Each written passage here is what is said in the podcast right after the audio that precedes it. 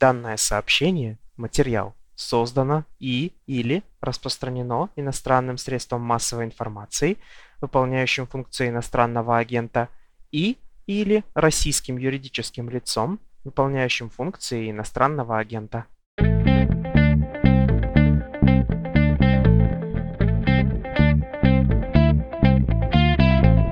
Здравствуйте, это подкаст о новостях, которые долго остаются важными. Он называется «Что случилось?», производится «Медузой», финансируется вами, то есть нашими слушателями, за что никогда не устану говорить спасибо. Нынче, 8 апреля 2022 года в Москве похороны Владимира Жириновского, яркого политика позднего, наипозднейшего СССР и постсоветской России. Поговорим о нем, о его роли с Виктором Хамраевым, политическим обозревателем, парламентским корреспондентом с 1996 года года. Виктор, здравствуйте. День добрый. Мы с вами, я надеюсь, поведем беседу в э, древнем жанре о мертвом хорошо или ничего, кроме правды. Вот это дополнение иногда забывают про правду, но и хорошее, наверное, тоже можно сказать про покойного. Сразу надо вносить поправочку. Мы будем говорить о публичном политике. Так что ничего или нехорошо к нему не, уже никак не относится. Это публичный политик. И то, что я знаю, я буду говорить как правду. В тех случаях, когда я сам это точно не знаю, я это буду оговаривать, что вот есть отдельные слухи о том-то, о том-то, о том-то.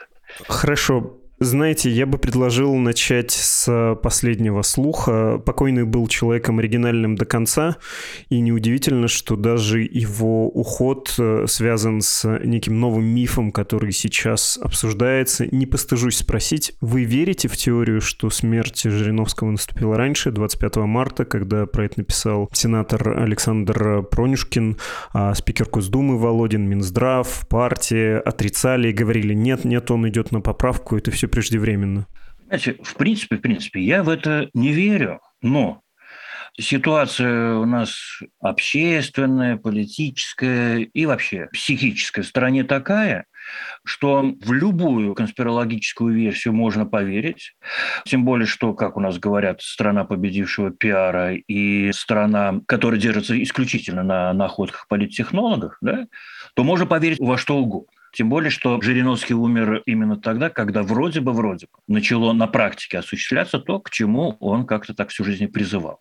Поэтому как миф в этой ситуации вполне подходящий. А так я не верю. В принципе, то, что так произошло, что кто-то сказал, что-то умер, что-то не умер, ну, когда человек в коме, там всякое может быть. Так что я думаю, вот он умер именно тогда, когда об этом сообщили. Многие написали мемуары свои, короткие, небольшие заметки про Жириновского. Человек, он был страшно экспансивный и страшно яркий, поэтому у многих остались воспоминания, которыми они решили поделиться. У многих он вызывал эмоциональный отклик. Вы его когда впервые увидели? Я думаю, что это было, наверное, незабываемо. Это был 90-й год первые президентские выборы президента России. Тогда он и появился. Вот вы очень хорошо сказали, страшно яркий, страшно экспансивный. Сейчас почему-то больше упор делают на экспансивный и яркий. На самом деле определяющее слово, вот то, что вы сказали, страшный. И это было именно страшно в 90-м году. Сейчас объясню почему. К чему были приучены советские люди? На тот момент все мы еще были советскими людьми. Да? Что вот есть политики, ну пусть они говорят канцелярским э, стилем, это не принципиально, да?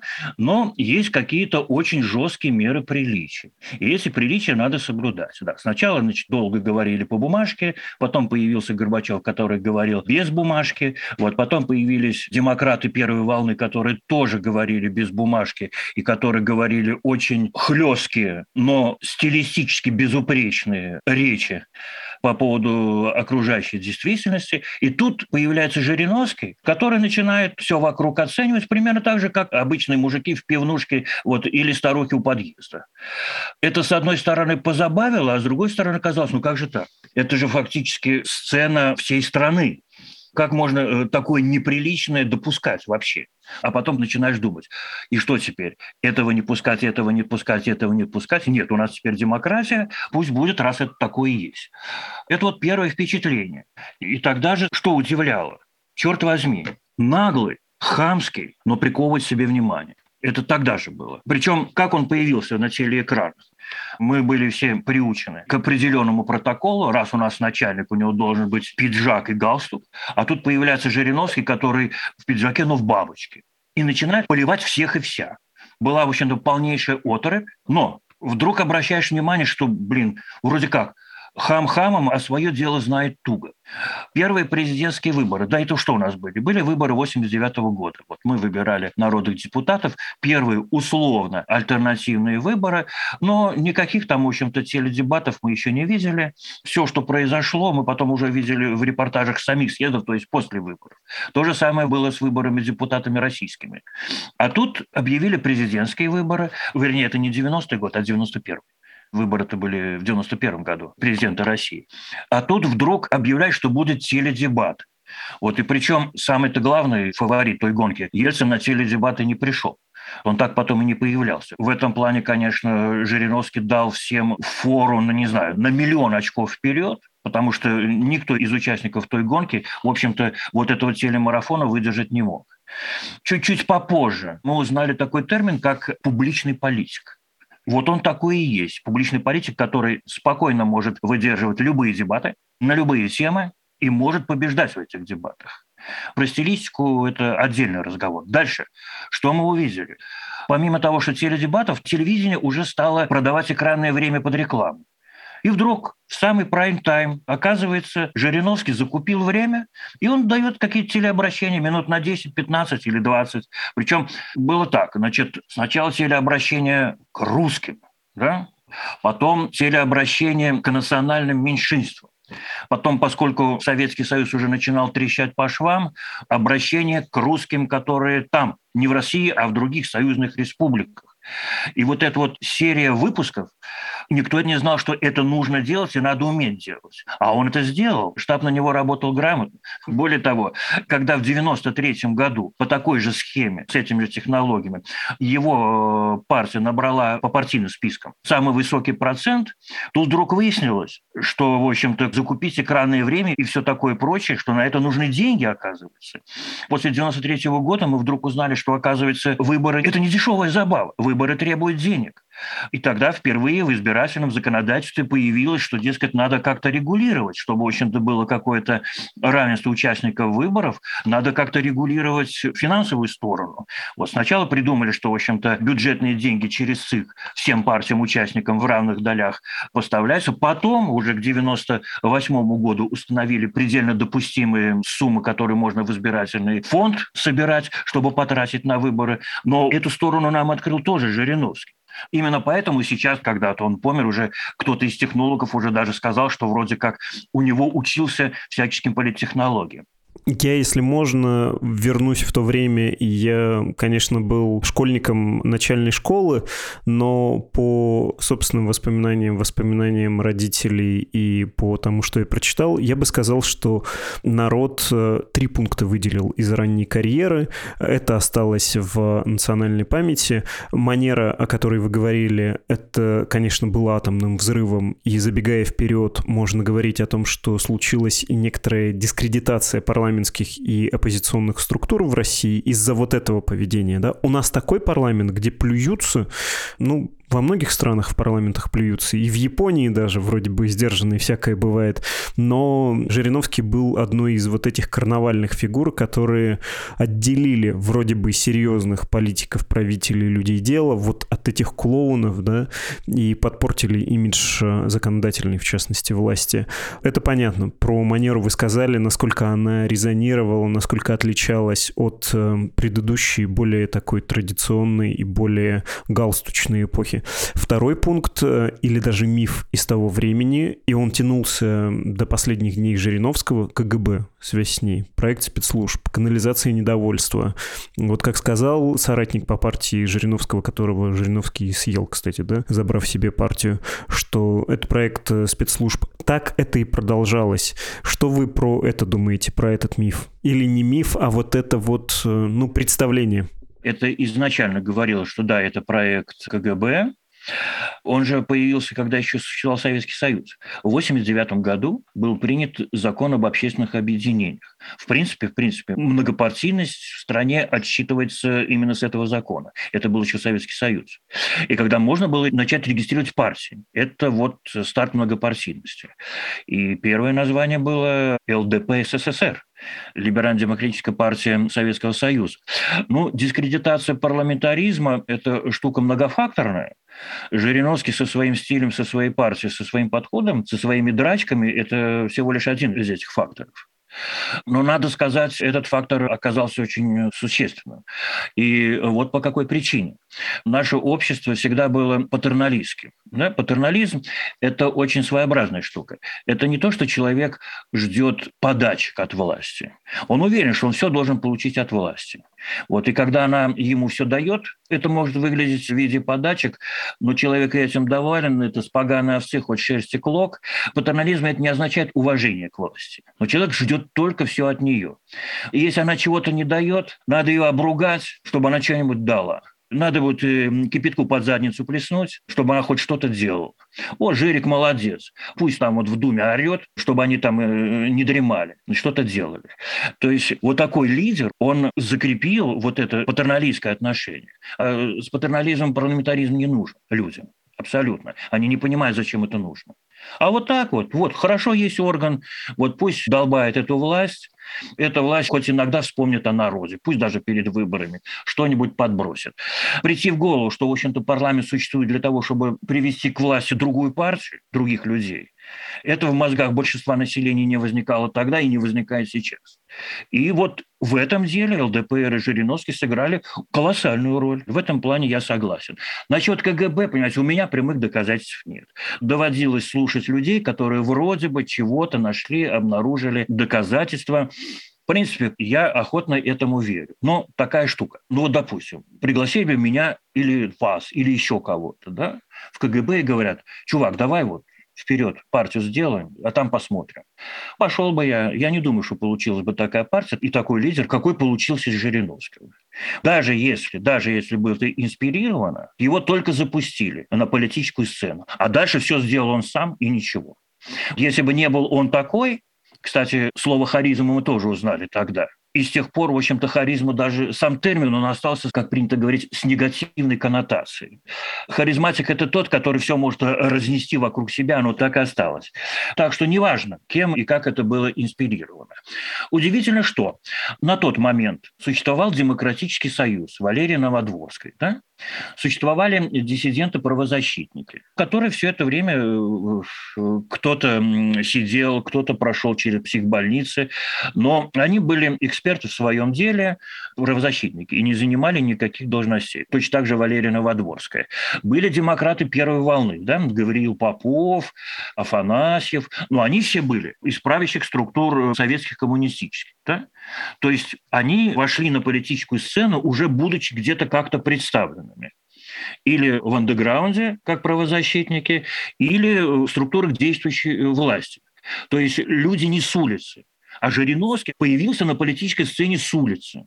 И вот это вот, в силу того, что с улицы появиться невозможно, вот это и наводит на мысль, что его кто-то ввел. Вот таким образом. А дальше он все сделал сам насчет дискредитации. Понимаете, это тоже было не так просто. Да вот можно даже э, проследить хронологию драк в парламенте. Это первое или второе или третье заседание Думы сразу после выборов. Вот избрали новый созыв, пришли, вот и, значит, Жириновский быстренько-быстренько с кем-нибудь подрался, поставил э, кого-то на место.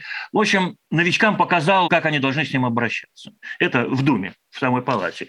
И потом это бывало где-то ближе к концу созыва, где-то за год или за полгода до предстоящих выборов. Он тоже устраивал какую-нибудь драчку, чтобы в очередной раз напомнить о себе. И это уже был старт новой избирательной кампании. Все это, да, бывало спонтанно, особенно в последние там, лет 5 или 10. Он что-то зациклился на сексуальных проблемах. Как видел женщину или девушку политика, так приписывал ей какое-нибудь бешенство матки или еще что-нибудь. Дошло он там э, раз до того, что у нас вот корреспондентку парламентскую, она уже была в положении, потребовал ребят, которые него охрана, заберите ее отсюда и изнасилуйте. Это было такое. Не было тогда никакой такой необходимости в такого рода пиаре. Я уж не знаю, что это было. Срыв, не срыв, но, но такие вещи уже случались в последнее время оно не надуманное, оно тоже идет от какой-то подкорки, от того самого подсознания, которое есть у любого политика. И именно поэтому настоящего политика все всегда называют политическое животное, у которого какое-то чутье, когда надо выстрелить. Вот Жириновский выстреливал вот этими экспансивными вещами. На самом деле безобразными вещами, а не экспансивными, наглыми, хамскими. Но в силу того, что после 93 -го года его партия уже никогда не получала первого результата, все время третий, то все поняли, что вот есть какая-то ниша, и даже гетто, из которого он никогда не выберется. Ну, клоун, клоун, хорошо, пусть повеселит. То есть никто не видел уже ничего опасного после 95 -го года. 95 ну, год – это уже выборы Второй Думы, я имею в виду. Уже никто ничего не видел опасного. А поначалу это очень настораживало. И помню, Егор Гайдар даже как-то написал какую-то статью, где сказал, что Жириновский напоминает ему раннего Гитлера, был судебный процесс по этому поводу. Суд тогда решил, что некорректное сравнение с фашизмом. Ну и доказал, что Владимир Вольфович не фашист. Было такое. И больше уже к этому никто никогда не возвращался. В 1993 году выборы происходят, когда вдруг по первым результатам выясняется, что лидирует ЛДПР. Знаменитая Россия Теодорела. Да, и это действительно пугало. Но есть еще один своеобразный урок. Мы же все уже были к тому времени в каком плане образованы. Мы знали, как формировался гитлеровский фашизм. Да? Ну, про Муссолини, про Франка мы ничего не знали, про те варианты фашизма. А про гитлеровский, германский мы все очень хорошо знали один народ, одна страна, один вождь, все это мы прекрасно знали. И вдруг появляется вот такой, который начинает говорить, мы там сапоги помоем в Индийском океане. Один к одному ложилось э, на все те знания, которые мы получили о гитлеровском фашизме. И потом сначала была такая штука. Все, мы про него вообще ничего не будем говорить. Была общая установка после выборов 90-го года. А в 1993 году партия набирает наибольшее количество голосов по партийным спискам, и никто из журналистов, ни одно издание, ни один телеканал ничего не может сказать, из чего состоит эта партия, из кого она состоит. Как у нее это так получилось? Вот это был большой урок для журналистов к тому, что что бы ни появлялось на политической сцене, и кто бы ни появлялся на политической сцене, игнорировать его нельзя. Какой бы ни казался маргинал, каким бы ни казался чудовищем, за всем надо следить и изучать, чтобы в нужный момент было о чем сказать и сказать так, как есть на самом деле. Это вот такой профессиональный журналистский урок, который мы извлекли. Да, я хотел бы к этому еще потом вернуться и про писателя Юрия Корякина, который вот тогда сказал про «Россия ты одурела, Россия, одумайся», и про вот эту нишу, которую он в итоге занял, хотя он сам поддерживал этот миф, говорил, мы же в 93 году победили на выборах, в любой другой стране мы сформировали бы правительство, мы были бы властью, хотя там было 20% только по спискам, одномандатники были отдельно, и, в общем, это не было такой превалирование, формулирование, но он умел подать этот миф. Я, откровенно говоря, как-то, ну, слышал это его интервью и никогда не задумывался, не вдавался в детали. И потом с удивлением узнал, что не такая уж это была и победа. Я хотел бы вернуться к тем пунктам из ранней карьеры, которые тогда людей поразили и остались в памяти. Третий и, если честно, скользковатый момент про национальность и про национальное. Жириновский так не говорил, точнее он сказал не совсем так, но в памяти народной это осталось «мама русская, папа юрист». Это такого же сорта миф, как «я устал, я ухожу». Ельцин не так сказал, но это закрепилось именно таким образом. В общем, Жириновский с его националистическим популизмом как будто только усилил миф о себе, не ослабил вот этим своим еврейским происхождением папа папе. Он сумел сыграть на этом, и он умел быть э, канализатором вот таких националистических, но достаточно, как мы особенно сейчас понимаем, травоядных представлений о русском народе, выражать вот этот запрос и делать его безопасным, что ли. Я за бедных, я за русских, и при этом, э, ну, это такой чисто формальный национализм. Про это вы могли бы сказать, как он это все разыграл, в общем-то, довольно успешно? На том самом судебном процессе. Жириновский против Гайдара, косвенно эта тема была затронута. Во всяком случае, когда сторона Гайдара, а Гайдара защищал Генри Резник, когда сторона Гайдара приводила доказательства в схожести, допустим, Жириновского с ранним Гитлером, момент э, тоже акцентировался. Насчет того, что, ну, грубо говоря, я по памяти сейчас воспроизвожу, это я не цитирую, полукровка ну, человек, у которого в смешанном браке, но есть еврейские крови, презрительно относится именно к этой крови. У Гитлера, по-моему, что-то в этом роде тоже было. Кто-то там у него был еврейских кровей. Вот это приводилось как одно из доказательств. Я как-то глубоко не погружался на эту тему, но, может быть, может быть, в силу такой фамилии, он и остался в этом электоральном гетто и не набрал большего количества голосов. И не стал лидером державников. Потому что, наверное, для того, чтобы привлечь русских державников, наверное, нужно иметь соответствующую фамилию. Возможно. А мне-то кажется, что он наоборот доказал, что не так уж важно происхождение, если ты сам вот такой органический политик, и у тебя есть чутье, ты знаешь, кому что сказать, как ответить на общественный запрос, и разыграть карты даже при формальном... Мы не в Третьем Рейхе, мы на происхождение не смотрим, но избиратель, боюсь, обращает на это внимание, и Жириновский Жириновский сумел переубедить людей, нет? Ну вот он переубедил там, на свои, сколько там, 6 или 7 процентов, то, что собирает его партия. Вот он на это и переубедил.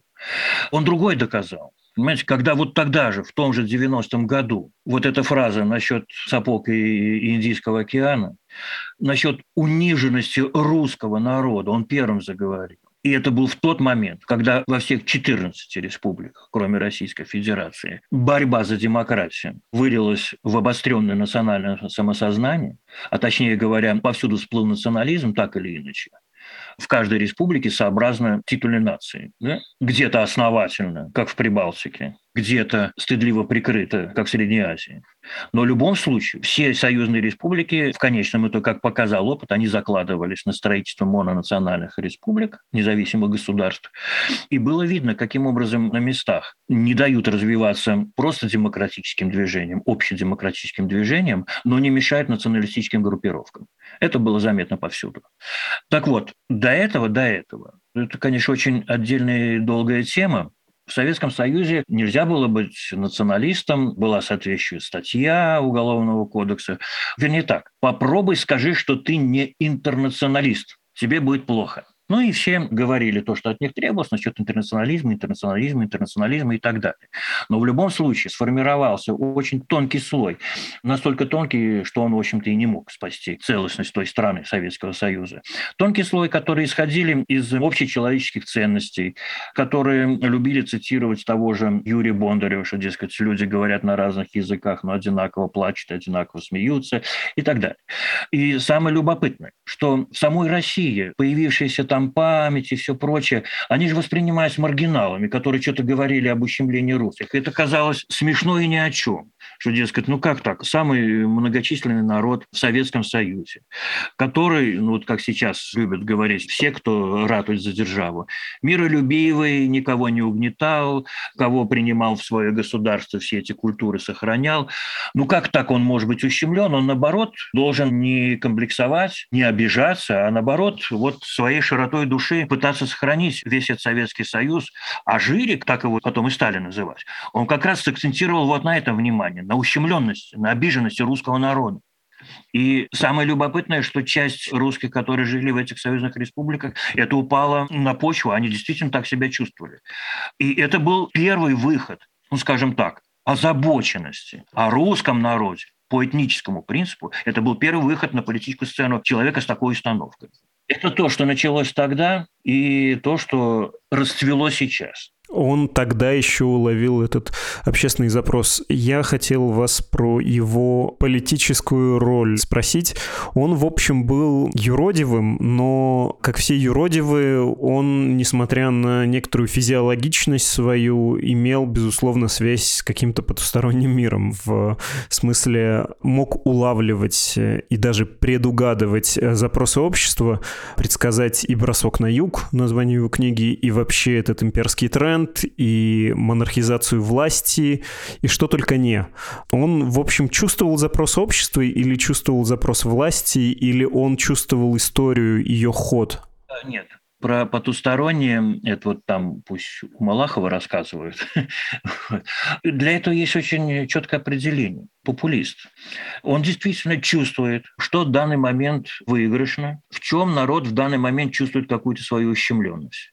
И в эту точку бьет. Смотрите, на самом деле, чем еще показательны выборы 93 года. Они прошли после вот этой двухдневной гражданской войны президента Ельцина с Верховным Советом, президента с парламентом. Парламент тогда воспринимался реакционным, а президент воспринимался прогрессивным, демократическим. Мы тогда еще не мыслили в категориях сдержек и противовесов. Мы хоть и твердили там разделение властей и все прочее. Ну вот, избрали прямым голосованием президента, он возглавляет исполнительную власть, вот она независимая. Избрали прямым голосованием депутатов, вот она законодательная власть независимая. И все, нам достаточно. Вот, а в силу того, что Верховный Совет вроде как э, сворачивал назад на советские рельсы, а Ельцин молодец, и Ельцин за демократию, ну и симпатии все те, кто был за демократию, были как раз на стороне Ельцина. Но после этих танков, после этих выстрелов, после этого пожара, после всего, что произошло в Москве, элементы гражданской войны они уже пронеслись там, Нагорный Карабах, там, Фергана, еще где-то в Советском Союзе были, но это было не в столице. Вот и даже 91 год не воспринимался таким страшным. Народ был в панике после танков и всего прочего. Как ни крути, ни верти. И он захотел то ли спасателя, то ли спасителя подсознательно. И потому-то ЛДПР и получила такой большой результат в 93 году. Больше уже она не получала такого. И сейчас уже задним умом понимаем, какого сорта политика народ может воспринять за спасителя. Поэтому сейчас уже понимает, что не было ничего удивительного, что тот же Путин в 99 году моментально набрал популярность на одной только фразе, что это матч и сортир. Да? Все. Вот такой защитник, который, если что, всех замочит. Это вот тогда произошло. Так что если Юродиву в классические времена Юродивых было позволительно сказать правду о происходящем, то у Жириновского это тоже. У него было вот это вот чутье, политическое чутье, что нужно. Причем в последнее время, по-моему, у него было чутье не только то, что нужно народу, да, а то, что нужно правящему верхушке. И вот это вот его непонятная идея президентская конституционная монархия и это пение «Боже, царя храни» при Путине в то время, когда ему вручали награду, да, это уже, так сказать, он работал наверх. Есть версия, что, дескать, через Жириновского, через ЛДПР запускались пробные шары для того, чтобы чего-то как-то проверить. Ой, не знаю, запускались ли пробные шары или не запускались таким целенаправленно, но вот э, так это дело происходило. Причем по итогам выборов прошлогодних, думских, 2021 года, да, было заключительное заседание ЦИКа, Центр избиркома, где были подведены итоги, партиям, прошедшим в Думу, вручались удостоверения. Впервые на это заседание пришел не сам Жириновский, фамилию сейчас не вспомню того, кто от них пришел, но он вышел и сказал, что да, да, вот, ну, поблагодарил, да, вот хорошо, ЦИК поблагодарил за хорошо организованные выборы, сказал, что ЛДПР будет работать, это очень важно, тем более, что со временем, скорее всего, у нас президента будет выбирать Дума, вот эта вот мысль о том, что не будет прямых президентских выборов, а будет выбирать какой-нибудь коллективный орган, уже было тоже запущено. Не знаю, как это происходило, но тут, наверное, и то, и другое складывалось. Что-то ему сообщили, а наводку он уже обыгрывал так, э, как ему подсказывало политическое чутье популиста. Вот таким образом, скорее всего, и было. А сила того, что вот образ у него такой вот, бесшабашный, его в любом случае будут слушать, что там, а, Жирик опять что-то сказал. И это западает. Это западает э, в мозги и где-то как-то потом сработает в общественных настроениях. Вот еще один момент, причем вот эта вот юродивость, она же не только в политическом плане срабатывала. Я уже как-то финансовый момент означал, да? Почему-то ни разу не возникла мысль, откуда у него были... Ну, тогда в 90-м году и на избирательную кампанию денег особо не нужно было. Ну, правда, закупить телеэфир – это деньги нужны были. А дальше лоббизм очень своеобразно у него развивался. Да, мы можем вот это пролоббировать. Пролоббировать – значит проголосовать или озвучить где-то, да, мысль какую-то. Говорят, что там есть какие-то жесткие расценки и все прочее. Я в эти детали никогда не вникал, но я знаю только одно. Какие бы ни были там расценки, за то, чтобы попасть в избирательный список на выборах или за то, чтобы ЛДП как-то проголосовала. Все это деньги складывались не в карман, а на официальный счет партийной кассы. В этом плане все было честно. А партия может получать как деньгами, так и имуществом. Потому-то и там, и сколько там, не знаю, 300 квартир или сколько-то партия владеет, а поскольку квартиры, жилые помещения на юридическое лицо не запишешь, ну вот на Жириновского и записали такие вещи. А автомобили, все прочее, в принципе, таким образом партия зарабатывала, ну, как и положено зарабатывать партии. Только обычно во всем мире делается так. Открывается специальный счет, в чистом виде лоббизм, да? Специальный счет, куда перечисляются вот деньги за выполненный лоббистский заказ. Причем сообщается, что именно этот депутат или эта фракция пролоббировала, и деньги приходят на отдельный фонд депутатский. Деньги потратить с этого фонда можно только на благотворительность и только на свою избирательную кампанию. То есть по этой части все было честно. Давайте деньги нам сюда на партийную кассу, они нам пригодятся на выбор проводить. Да? И точно так же было, если он там вот эти вот э, утренние выступления от партии. Это, кстати, касается не только Жириновского. Если кто-то что-то упомянул, э, проблемы какого-то завода или проблемы какого-то города, что-то надо делать, ну, вот, все, эту партию или этого депутата попросили об этом сказать с думской трибуны, и партия что-то с этого дела заработала или материально, или связями на будущее, на выборы. Ну, мне вот очень запомнился. Выходит Жириновский и начинает что-то говорить патриотическое. Потом вдруг соскальзывает, это было как раз перед летом, вдруг соскальзывает на том, что его возмущает засилие иностранных продуктов, нужно свое, а финальная фраза была такая. Нам не нужна Кока-Кола, нам нужен квас. И самое любопытное, буквально через какое-то время появляется очень в большом масштабе реклама на телевидении всяческих квасов, а во всех супермаркетах на самом видном месте появляется квас Никола, который выпустили российские предприятия Кока-Колы.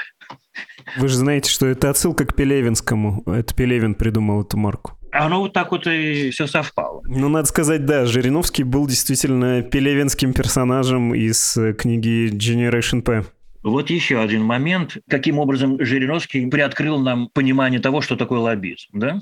Ой, я не знаю, так это к достижениям относить. А так юродивый, юродивый... Юродивый, юродивый, свой рубль имею. Вы, вы про это. Да, понимаете, еще такая вещь. По поводу драчек, да? Ну, знаменитая сцена это, когда э, Жириновский спорили с Немцовым, да? Жириновский, сообразно своей традиционной, бац, и плеснул в Немцова. А Немцов неожиданно взял да ответил. И все. И Юродивый как-то скис. Там прекратилась трансляция, но это Юродивый как-то быстро перестал быть Юродивым и ретировался, в общем-то. Вот это тоже был элемент игры. Точно так же, когда там был э, от СПС, помню, Борис Надеждин. В общем, на Совете Думы новый появляется человек и что-нибудь скажет против ЛДПР или Жириновского, он мог замахнуться пепельницей на Совете Думы в зале. Тогда еще можно было курить. Но для политика, на которого он кидается, главное было никак не отреагировать, и все. Вот и Еродивый как-то это, гавкнул, и вроде отошел, будто бы он не собирался гавкать. Это все очень такая игра. Я хотел уже завершать и поговорить немножко о будущем. На мой скромный взгляд, нынешний исполняющий обязанности руководителя фракции Слуцкий — это человек, который, в общем, все упустит, потому что и время такое, и для Кремля больше этот надежный, но специфический партнер в виде ЛДПР не нужен. Единственный, кто мог бы, наверное, попытаться пересобрать партию, стать новым лидером и выстроить какие-то новые, менее вождистские правила внутри этой структуры, это Фургал. Но мы знаем, что случилось с Фургалом.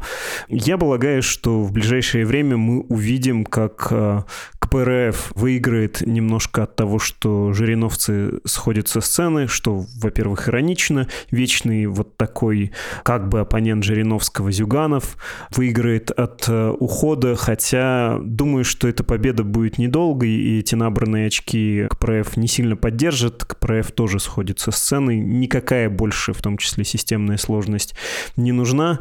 Вы что думаете про Жириновского и про то, как с ним ушла, уходит эпоха? Ну, эпоха ушла давно, и это не только эпоха Жириновского. Сейчас поясню, что я имею в виду. Понимаете, с одной стороны, было бы любопытно понаблюдать, что произойдет с партией лидерского типа. Да? У нас вроде как все партии считаются партией лидерского типа. Да? ЛДПР – это партия Жириновского, КПРФ – это партия Зюганова, там Яблоко – партия Явлинского. Но на самом деле не будет почвы для наблюдений по одной простой причине.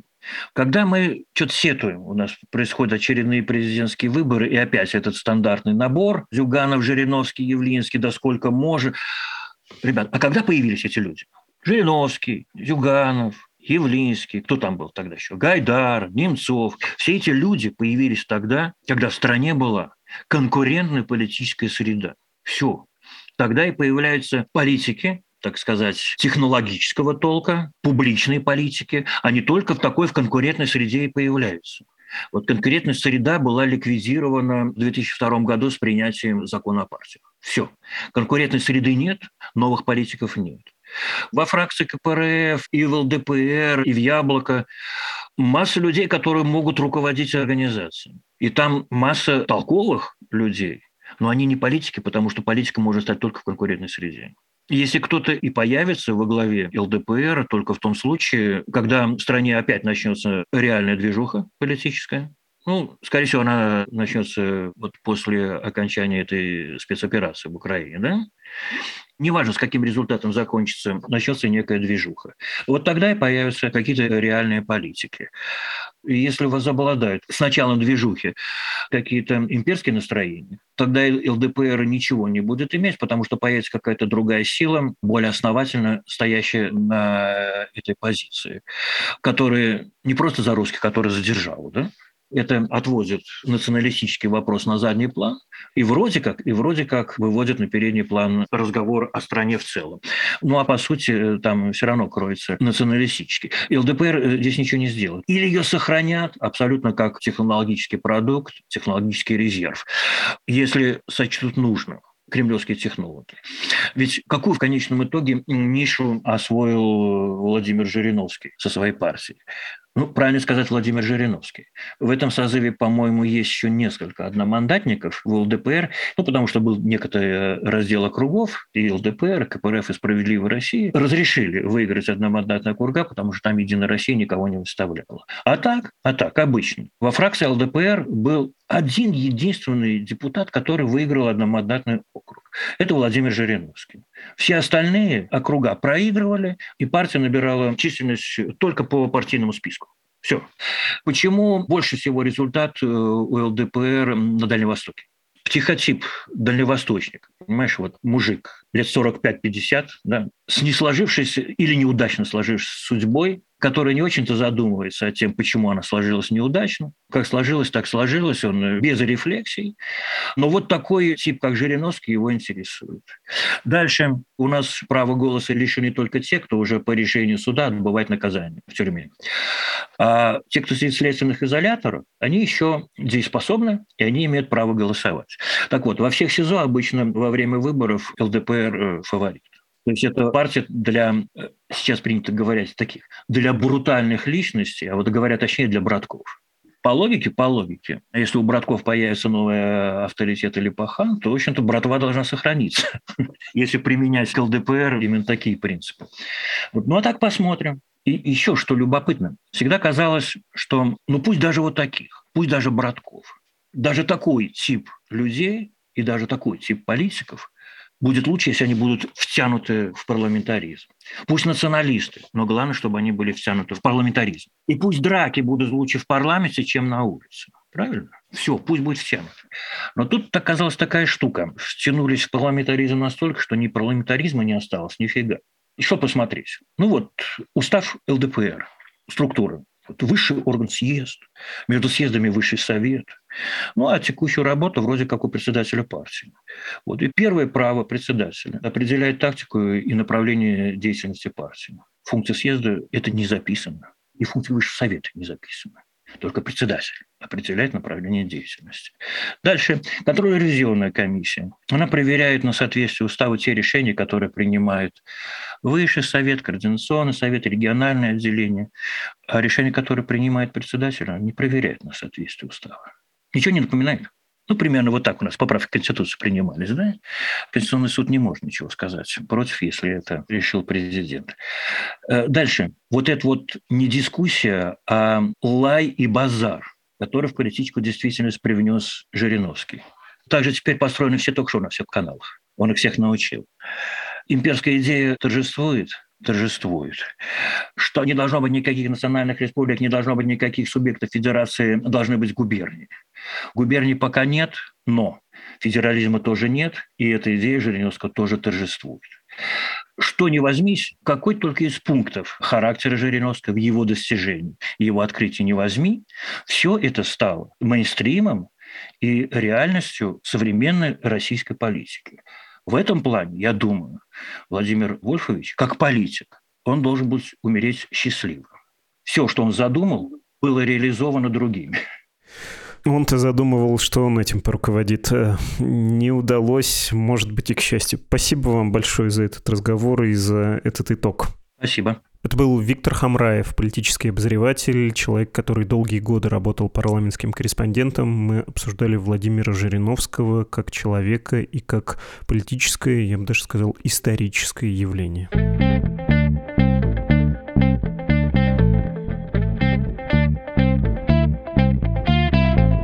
Кстати, в России наше издание награждено позорным званием иноагента, но если надо процитировать какой-то из наших материалов на Совбезе ООН, например, например, постпреду России Василию Небензи, ни о каком иноагентстве или блокировке он почему-то не упоминает. Называет «Медузу», цитирую, российским новостным изданием.